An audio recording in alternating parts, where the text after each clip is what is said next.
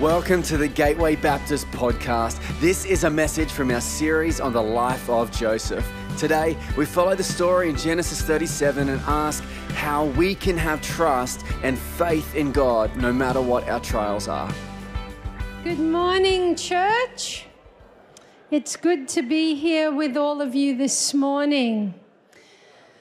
For those of you who don't know me, my name is Eleanor. I'm the missions pastor here at Gateway. And a big part of my role is I have the privilege uh, of working alongside of our Gateway Beyond workers, both here locally and globally. As you would probably be aware, we have 35 workers here in Australia and around the world doing amazing work. And you can imagine these last few years has been uh, quite challenging, quite complicated for, for each of them to navigate things like border closures and, and various COVID restrictions. Some of them have had to end up working in remote locations separate from their ministry. And some of them have also been through significant personal challenges in these days. I love our heart as a church. I, have been with Gateway for many, many years. I love Gateway's heart to partner together with God in fulfilling the Great Commission, in seeing disciples become fully devoted followers of Jesus, both here in Australia and around the world. And we recently celebrated the Beacon of Hope Christmas campaign, where we gave generously and saw land purchased in Myanmar, where two of our long term missionaries, Rob and Liz Lumkus, have been working for the past 20 years, reaching out to the people in that part of the world. And many of you would be aware and uh, be upholding Rob in your prayers. As you would know, Rob has recently been diagnosed uh, with cancer and has undergone just in the past week, uh, quite a significant surgery around all of that. And so, uh, as a church family, we've been in regular contact with them. We've been upholding them in prayer and uh, staying abreast of what's going on. Rob has, since that surgery, turned, returned back home and is now starting a, lengthy recovery and rehabilitation uh, time after that surgery. And I know from talking to Rob and Liz, they value your prayers. They value your support as a church family. They value your generosity. And I know many of you have been doing that personally. You've been praying for them, you've been giving to them, and caring for them in practical ways. And so I want to thank you on behalf of Gateway just for continuing to uphold them in your prayers at this time. But would you join me as we pray for, for, for Rob and for Liz and for some of our Gateway Beyond workers? Father, this morning we lift up Rob to you. You are the God who knows Rob. You see what's happening in his body. We thank you for this surgery. We thank you that you have been with him and sustaining him throughout this time. Father, we ask that you would continue to bring healing into his body. Father, we pray for Liz and, and Sam and Amy, for the entire family, as they continue to look to you, to trust you for provision as they go forward in the coming months and, and possibly year to come. Father, we pray, strengthen them, be their rock, be their foundation. And Father, we continue to lift up our various Gateway Beyond workers. We think of Neil and Gwen as they're currently in, um, in the Congo, in Goma, where there's been ongoing conflict. Father, we pray, would you keep them safe? Father, where they've been suffering from, from head colds, we pray healing in Jesus' name. Father, we lift up Ryan and Anna who are right now looking to return back to Australia after many years of serving so faithfully in Kenya. Father, we pray go before them and behind them. We think of Andrew and Anne, who've recently returned from, from Yokom, Yokom Hospital in Kitgum, Uganda. Father, we pray that they would trust you as they're so far away now that they've returned with the hospital and the ongoing needs and healthcare that's happening. Father, we list, lift up Elsbeth, who on Friday returned to South Asia to work with the Bible translation project going on there. Father, we pray, would you give her wisdom? And Lord, we think of our power to change guys who are right now preparing to lead our various teams for the Schoolies Week on the Gold Coast. Father, we pray, pour out your grace, pour out your wisdom and stamina.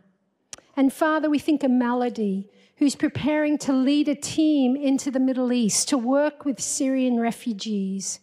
Would you give her all the wisdom that is needed to lead that team? And we think also of Janine, who is leading uh, teams of nationals in the Middle East. We pray, would you provide all that is needed in leadership? And Father, for Dave and Jenny, as they prepare to return to Japan and the teams that are working there. Lord, there's so many Gateway Beyond workers that are doing amazing things that are part of our family. We lift them all up to you. Father, we pray strengthen each and every one of them. Father, may they know that you go before them and behind them. Father, would you provide as only you can? We thank you that we get to partner with them. In Jesus' name we pray. Amen. Amen. I feel like I went around the world then. But that's where all our Gateway Beyond workers are, both here in Australia and around the world. And it is such a privilege to, to walk alongside of them and to, to just partner in all that God's doing around the world. Well, this morning we want to continue on with our series on Joseph.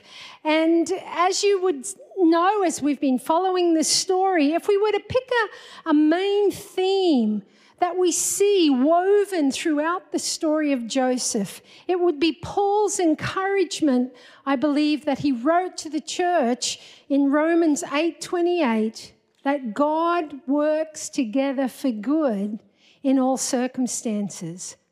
And we see that throughout the story of Joseph, throughout his life. We see, while it while not explicitly stated, you don't see these big grandiose statements about God at work, but we see God's fingerprint, his providential and sovereign purposes being carried out throughout Joseph's life, throughout all the things that he goes through. And we've been seeing in the past weeks and today, we'll see that he goes through significant trials and significant tribulations and difficulties. And yet we see that God uses these things to not only refine Joseph, to build into him, into him character and skills that he needs to, to, to lead a nation, but we see that God builds into him a steadfastness, a determination, a faith that is solid to sustain him in his leadership role to eventually save an entire nation. The story of Joseph is a story where good wins in the end. It's a happily ever after story, and I like happily ever after stories. If I watch a movie and it ends where there's no happily ever after and the credits are rolling. I sit there and I feel ripped off. I'm like, what? I just spent two hours of my life watching something that feels like real life? Well, that kind of sucks. I like the happily ever after ending. I think there's something in all of us when we see a happily ever after ending in a movie, we somehow have faith stirred within us. We somehow believe that, you know, no matter what what the obstacles are, no matter what the challenges is, good prevails in the end. There's something in us Aussies that we like, you know, the underdog to rise up and to triumph over the evil that it faces. If it was a movie, it would be one of those. If I was a director of a movie, it would be ending with, you know, the, the pan shot of, of Joseph hugging his father and his brothers and them kissing and laughing. And in the background would this be, would be this rising song. There must be miracles when you believe, you know, and you feel the faith rise in your heart. That good triumphed over evil and and with God, all things are possible. I always say, Every time I get up on this stage, I like to sing a little bit, hoping that I get, you know, Australia's Got Talent and I get spotted somehow. it's just not working. I don't know why. But you know, I believe with God all things are possible. No doubt. He is a God of the miraculous, and there are miracles with God. But I don't know. I've often found at the times when I'm walking through trials and tribulations and difficulties in my life, it's at those times I don't feel like singing There Must Be Miracles. Instead, I feel like, you know, all by myself, don't want to be all by myself. You know, thank you. Thank you. Like, somehow, I don't know, I feel so dismally small. I feel like, if anything, God feels so far away at those moments. And it reminds me of that footprint poster. I don't know if you've ever seen it, but it's this poster of a man that has a dream. And in the dream, he's walking along the beach with the Lord. And he looks back along the beach and he sees two sets of footprints his footprints and the Lord's footprints. But then he notices at certain times there's only one set of footprints. And those times were the times that were the, the most challenging, the times that were the hardest, the times when he was facing his greatest trials. And the man turns to the Lord and he says, Lord, in those times that were the darkest, why is there only one set of footprints? And the Lord turns to the man and he says, I love you. It was at those times I carried you. Now, a lot of us are familiar with that poster, but I don't know. My life kind of reflects more a cartoon. I saw a spin off of that poster. And this cartoon, it's the same thing the man walking along the beach, two sets of footprints.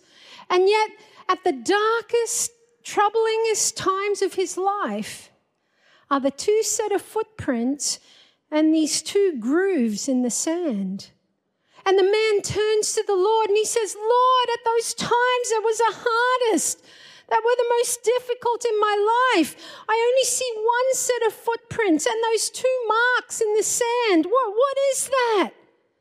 And the Lord turned to him and said, I love you. It was at those times I was dragging you. And that's kind of how I feel.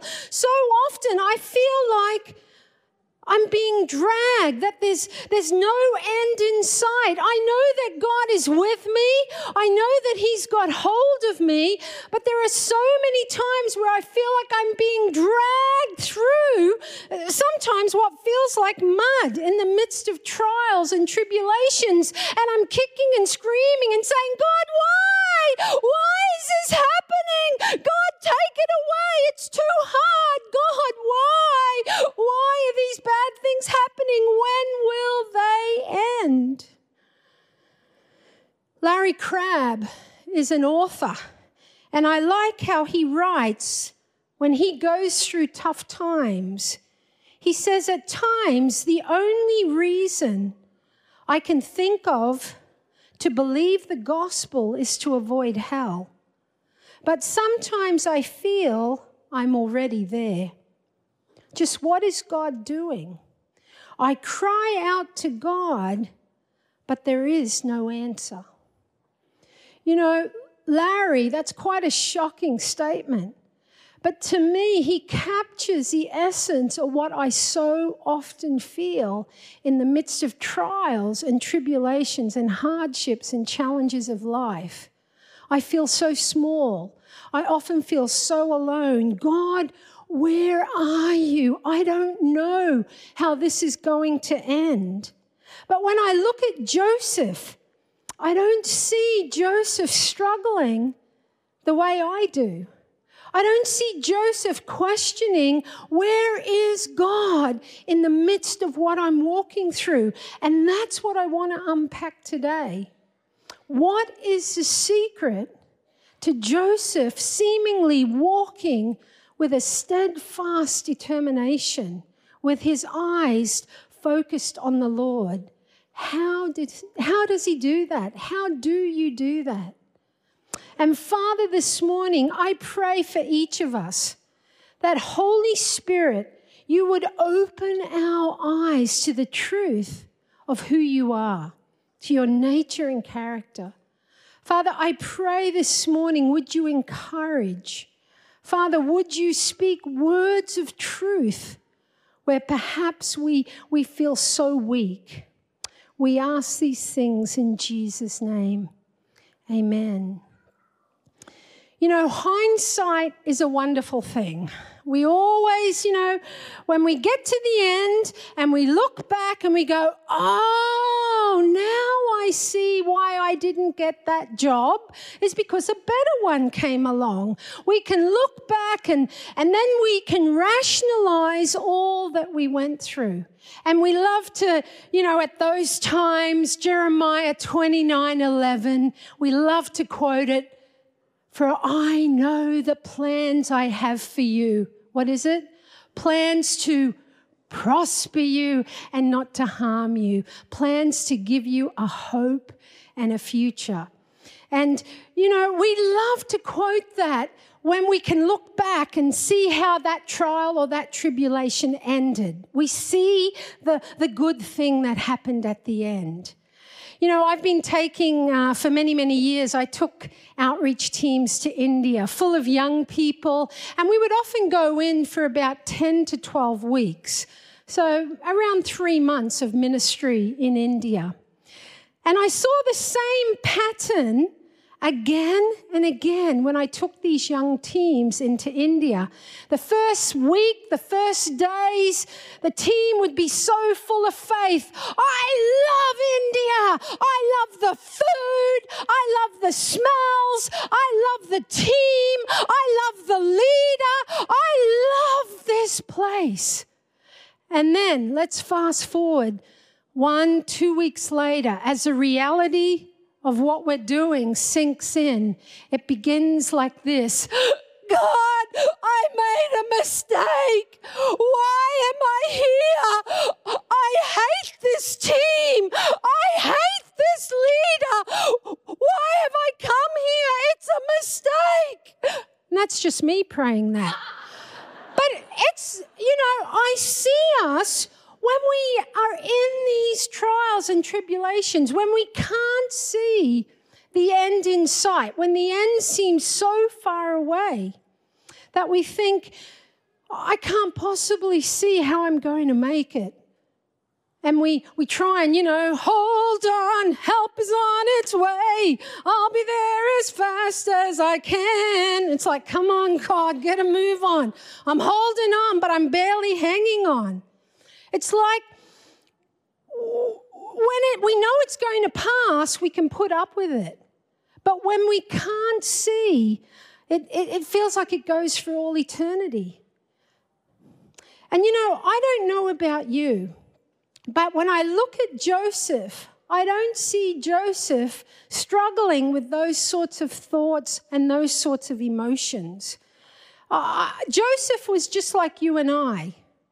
Joseph didn't know the end of the story, yet somehow Joseph hung on and he walked through dark times, and he had many dark times. Think about it. Joseph was, first of all, thrown into a pit by his brothers. And while he's in this pit, his brothers are laying around or, or, sitting around discussing how they're going to murder him. And the next thing he knows, some Midianite traders are on their way to Egypt. And so, what do his brothers do? they decide, let's sell him as a slave. And they sell him for 20 shekels of silver, which was uh, the standard price for a slave in those days. Now, I've got two brothers. I wish I'd thought of that. Slavery, I could have made some pocket money, but you know, that wasn't the case. And so his brothers sell him into slavery. And we know in the story that, that Joseph ends up being purchased by Potiphar. And Potiphar was the head of the king's royal guards. In other words, he was over the prisons for the king.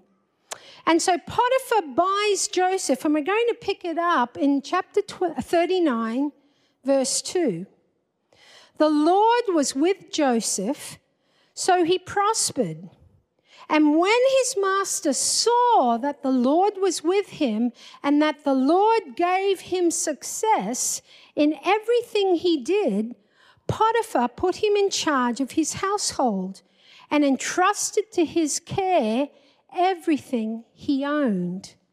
This is the only part in the story where we see that the Lord was with Joseph and gave Joseph success where? When he was a slave, in the midst of a trial and the tribulation. So it seems everything, you know, is, is going okay. In the midst of being a slave, he's got favor, he's put in charge of everything, but things go horribly wrong. We pick it up in verse 6. Now, Joseph was well built and handsome yeah. Anyway, and after a while, his master's wife, Haba Haba, took notice of Joseph and said, Come to bed with me. But he refused. With me in charge, he told her, My master does not concern himself with anything in the house. Everything he owns, he has entrusted to my care. No one is greater in this house than I am. My master has withheld nothing from me except you, because you are his wife. How then could I do such a wicked thing and sin against God? And though she spoke to Joseph day after day, he refused to go to bed with her or even be with her. One day he went into the house to attend his duties, and none of the household servants was inside. She caught him by his cloak and said, Come to bed with me. But he left his cloak in her hand and ran out of the house. And so what does Joseph, son, Joseph, what does Potiphar's wife do with this uh, rejection, with this scorn? It says, Hell hath no fury like a woman scorned. So what does she do? She makes up a story and tells her servants and eventually tells her husband Potiphar that Joseph tried to essentially to rape her. And so when Potiphar comes home and he hears this version of the story, we're told that he burns with anger. And he ends up having Joseph imprisoned anywhere between, we're not sure, two to 12 years. He's placed into a jail. Now, this was a he said, she said version of events. In the court of public opinion, Joseph was found guilty. Even though he'd acted honorably, even though he had done nothing wrong and was falsely accused of rape, he's still put in a prison. He's still suffering the consequences. Imagine, imagine yourself being accused of something you didn't do and being placed in jail, not knowing how it would end. Now, again, the story doesn't unwrap what's going on in Joseph's thinking. We don't have insight into the thoughts he's having or the emotions he's going through. But it seems he has this underlying conviction and trust and steadfastness that somehow God is with him. And that is what I want to understand. How? How did Joseph have that? You know, we often hear about nature versus nurture. Did somehow Joseph have this steadfast commitment in the face of what he was walking through? Not just once, but multiple trials and tribulations. Did he somehow have it built into him that he was born with faith and steadfast, I trust God? Was it nurture that somehow through his family, through his circumstances, it was somehow produced? You know, we don't know the answer to that. But all I know is I'm someone, I've known Jesus now for, for more years as a Christian than as a non Christian. And I know in my life, I am so full of faith. I am so steadfast and committed to the Lord and love God with all my heart, mind, soul, and strength. All in the morning, half an hour before I get out of bed. I love you, Lord. And then I get out of bed, I trip over the dog, there's no milk, and I tell you, gone are the I love yous, and I'm committed and I'm steadfast. Instead, you know, I get to work, I've got a bad attitude, and people like Tim and Brad and others have to put up with me. But I don't see that again with Joseph.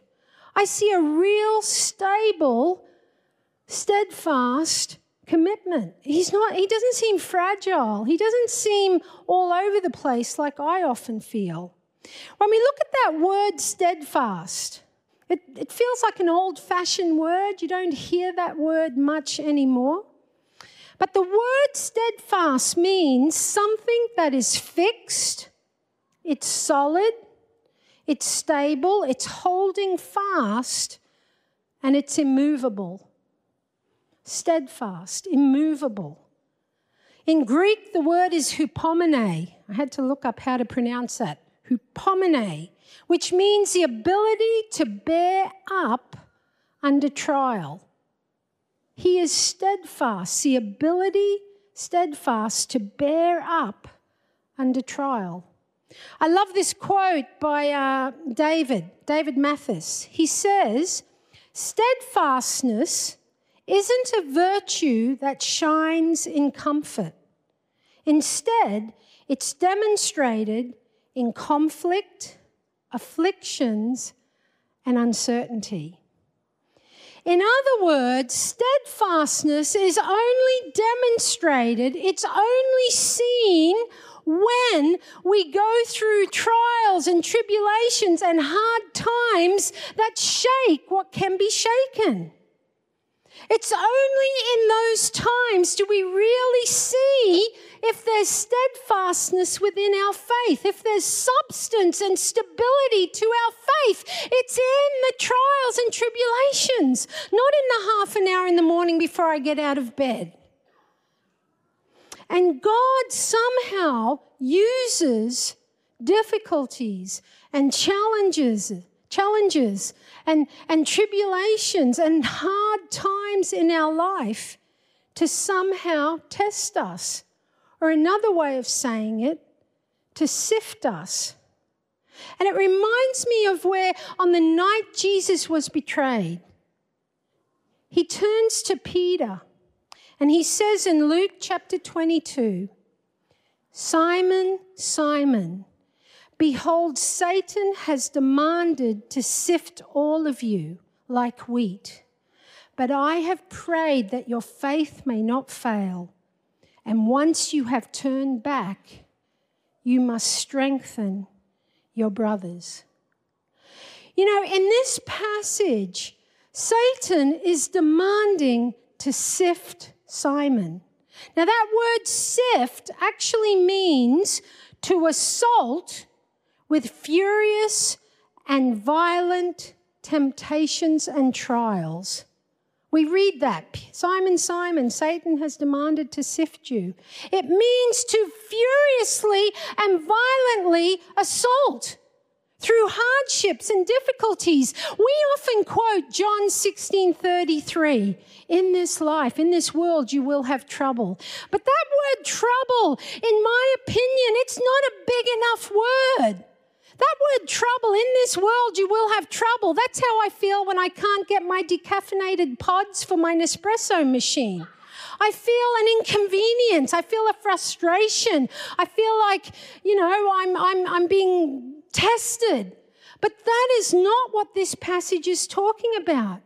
It's talking about a violent attack of the enemy through what can only be seen as a dark trial and tribulation, where we feel perhaps alone, where we feel that we're unable to cope, that we're literally hanging on by our fingernails, where everything seems lost, where we can't see the end. We don't know how it's going to turn out. And the thing with these sorts of trials and tribulations, when we don't know how things are going to end, the other thing is we don't know when they're going to come our way. We, we can't map out when these sorts of trials and tribulations come our way. In 2020, I stepped off the mission field after many years into the role here at Gateway. And the reason I did that is I had such a strong word of the Lord, a deep conviction, a promise of the Lord, the call of the Lord on my life, that for this season I had something to, to bring, to add to what is happening in Gateway, and particularly in our heart of the Great Commission of reaching out across this nation and across the nations. And I stepped into this role with a, with a negotiated understanding that I would take six months to transition out of my leadership role in Youth with a Mission with YWAM.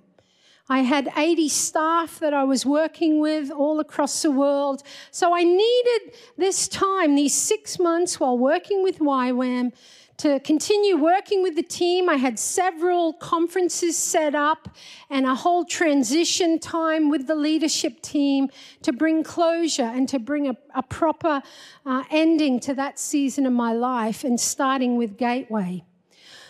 Well, I tell you, 2020, I started in the role. I was only here for one month, and then the borders closed. Um, restrictions came into place, and the next thing I know, we were all sent home from Gateway into lockdown. I'd only been on staff actually for two weeks because I'd gone for two weeks to Africa for leadership meetings with YWAM. So I'd actually only been on staff for a couple of weeks here at Gateway. That was the end to my mission career of 29 years. No closure, no goodbyes, nothing. Next thing I know, I'm trying to do everything over Zoom with my teams all over the world. Plus, I'm trying to work with the Gateway team. I don't really know many people.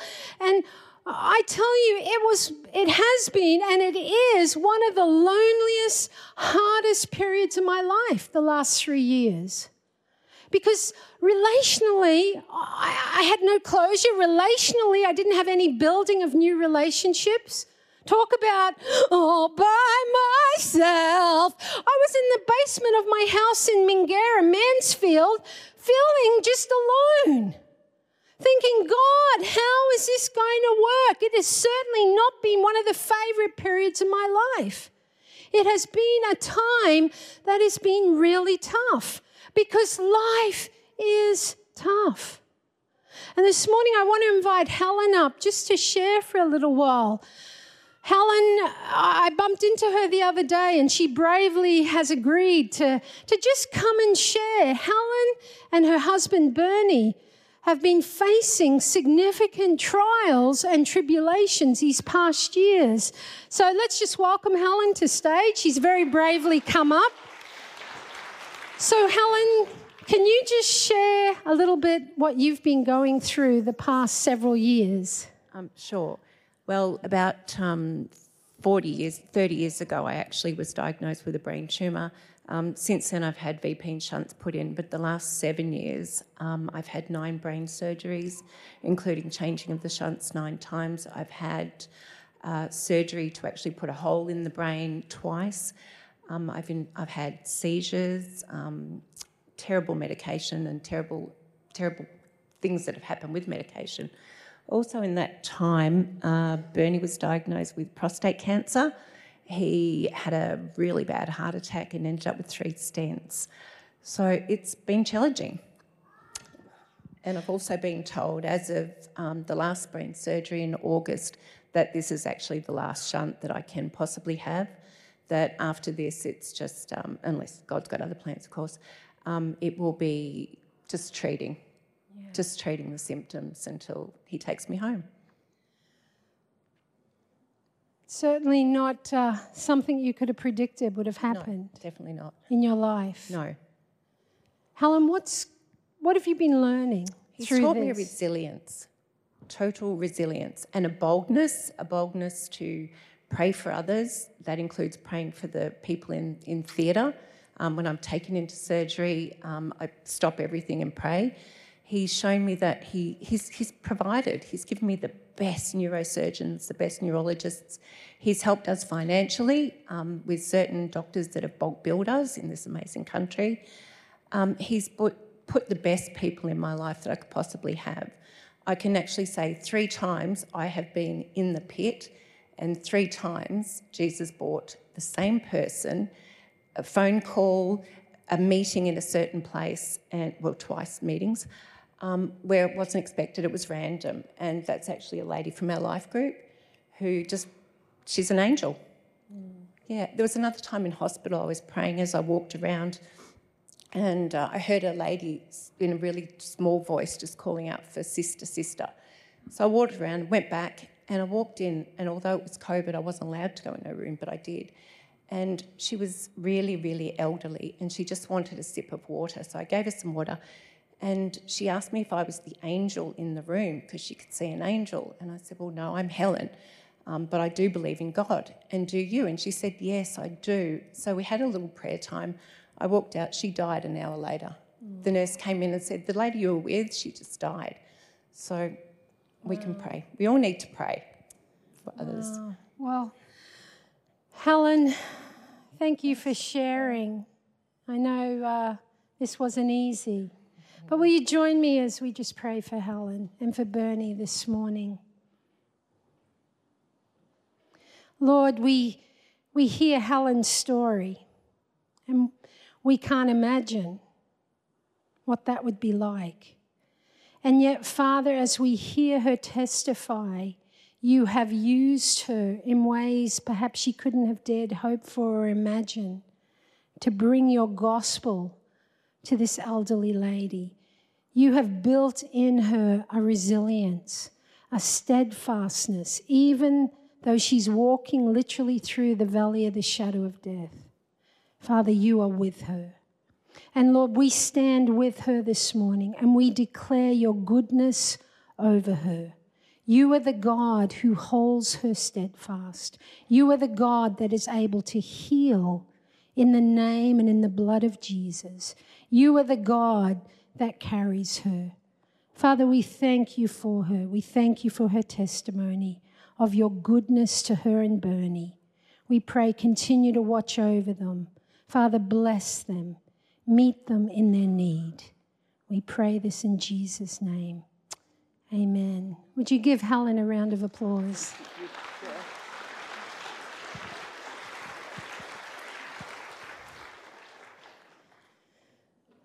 You know, I don't think in this room, I don't know, but there would be many of us that have a story like Helen's. Or there would be many of us that have a story like Joseph's.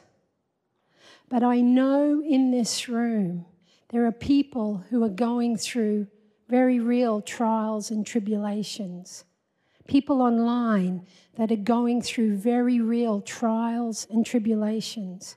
And later this morning, there'll be an opportunity to respond. Even in the midst of what you're walking through, maybe it's a, a marriage breakdown and it's a dark place.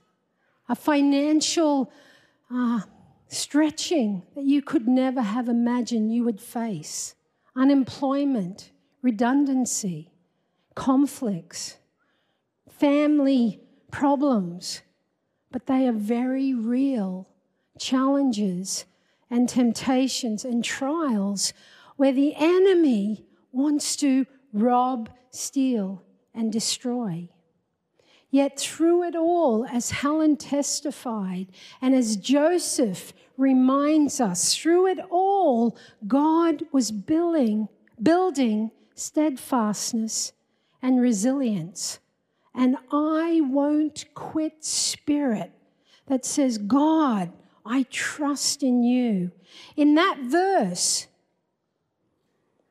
Simon, Simon, behold, Satan has demanded to sift all of you. We're reminded, Jesus says, But I have prayed. I have prayed that your faith may not fail and that once you have turned back, you would strengthen your brothers. You and I have an intercessor, King Jesus, who prays for us, King Jesus, who knows what it is to be human with a body that breaks, with a body that hurts, King Jesus, who was tried and tempted in the same ways you and I are to give up, to just quit, to numb himself. He knows you and I are weak and frail, and He sees us and He believes in us and He prays for us and He encourages us that I am with you in the midst of the trial and the temptation you're going through. Jesus knew that Peter would betray him. When he said this to Peter, he knew that coming up, in three times, Peter would deny Christ, even though Peter said, I am willing to go with you to prison and to death. Jesus knew how frail Peter's faith was, how fragile Peter was, like you and I, when trials and temptations and hardships came his way. But the good news is where Satan demands to, to assault us furiously, to sift us, to sift out the wheat, the good stuff, where Satan wants only the chaff to remain, the rubbish. Jesus is the exact opposite.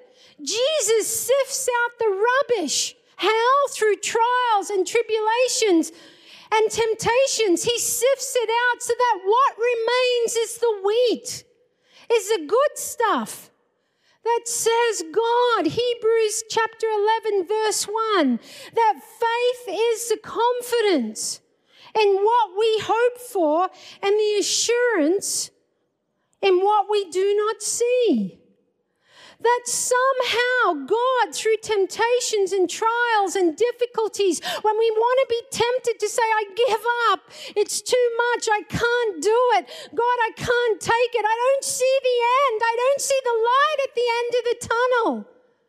God says, I am using the very same circumstances to build faith, faith, a conviction in the things that are hoped for. He knows the end of the story. We don't. And we know ultimately one day King Jesus will return and there'll be no more death, no more pain, no more suffering, and he will rule and reign for all eternity. But in the meantime, hold on. Help is on its way. He is with us in the midst of what we're walking through.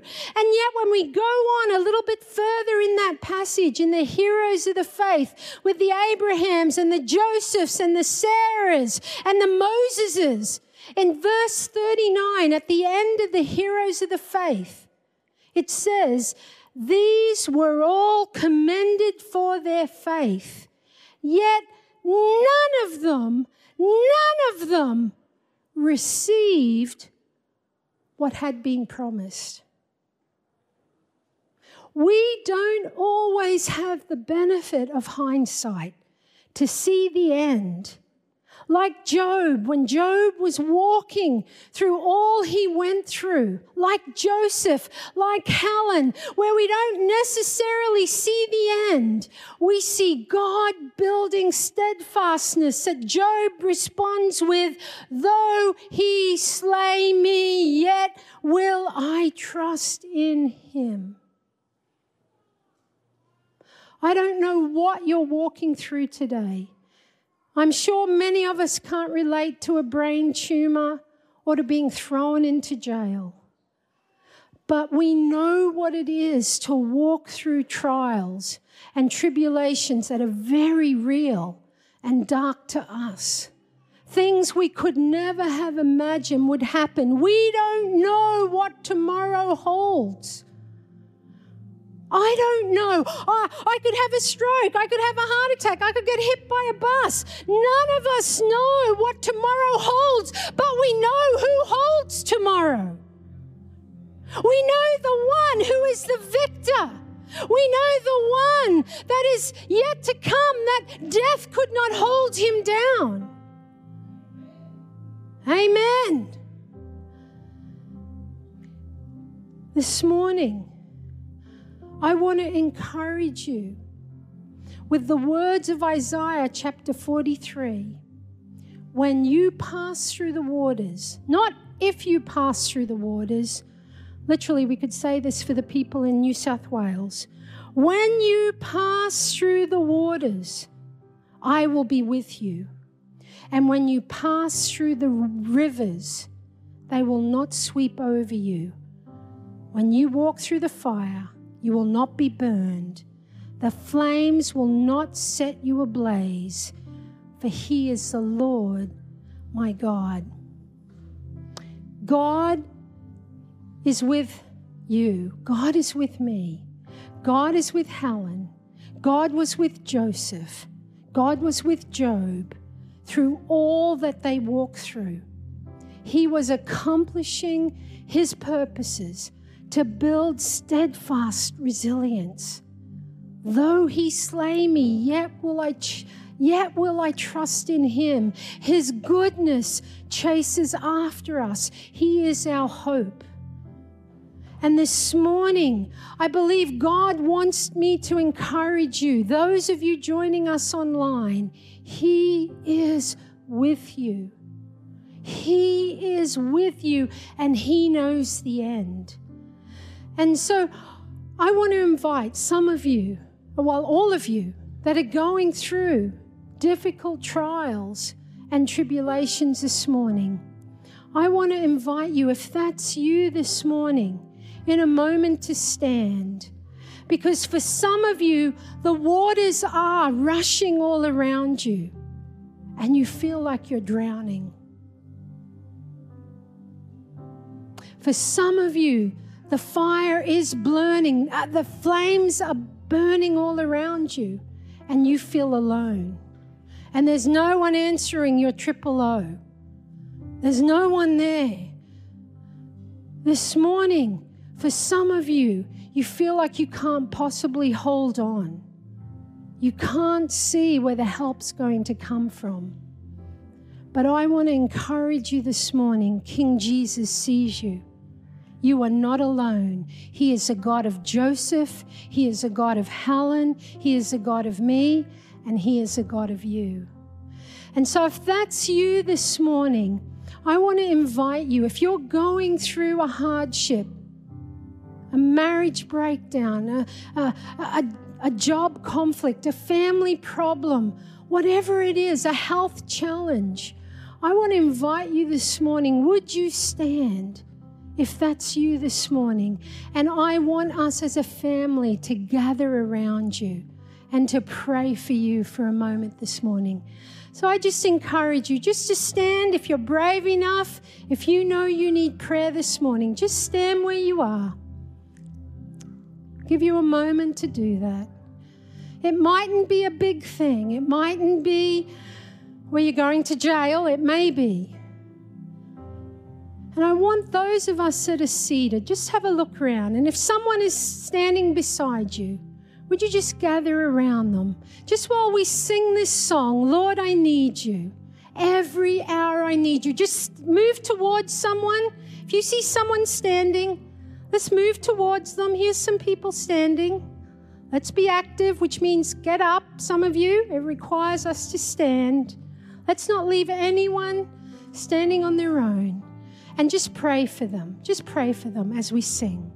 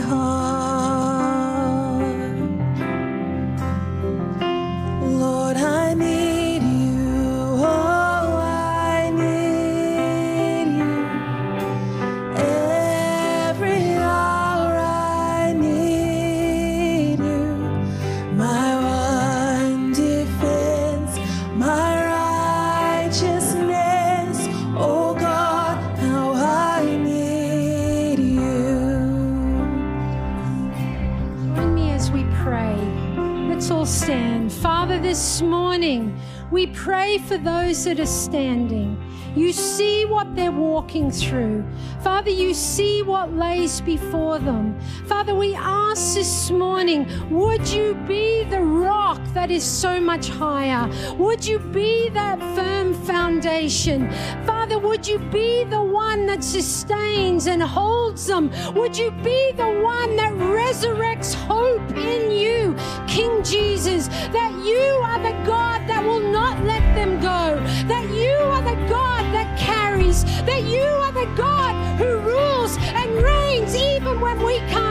it. Father, would you grow faith in our hearts this morning to dare to trust in you, to dare to believe in you, to declare that God, we need you this morning.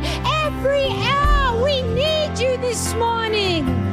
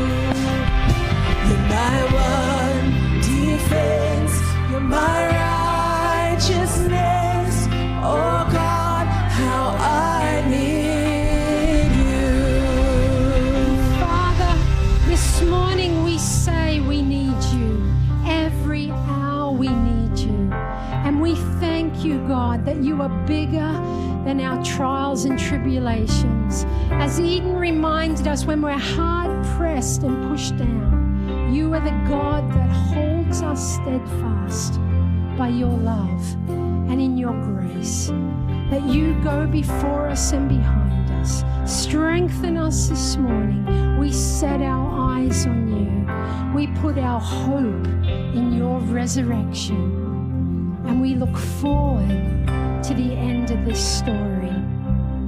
In Jesus' name. In Jesus' name, amen. We hope you've been blessed by this message. We are a growing family and we'd love to see you at one of our Sunday services because everyone who comes through our doors is welcome. You can find out more about our community and locations at gatewaybaptist.com.au.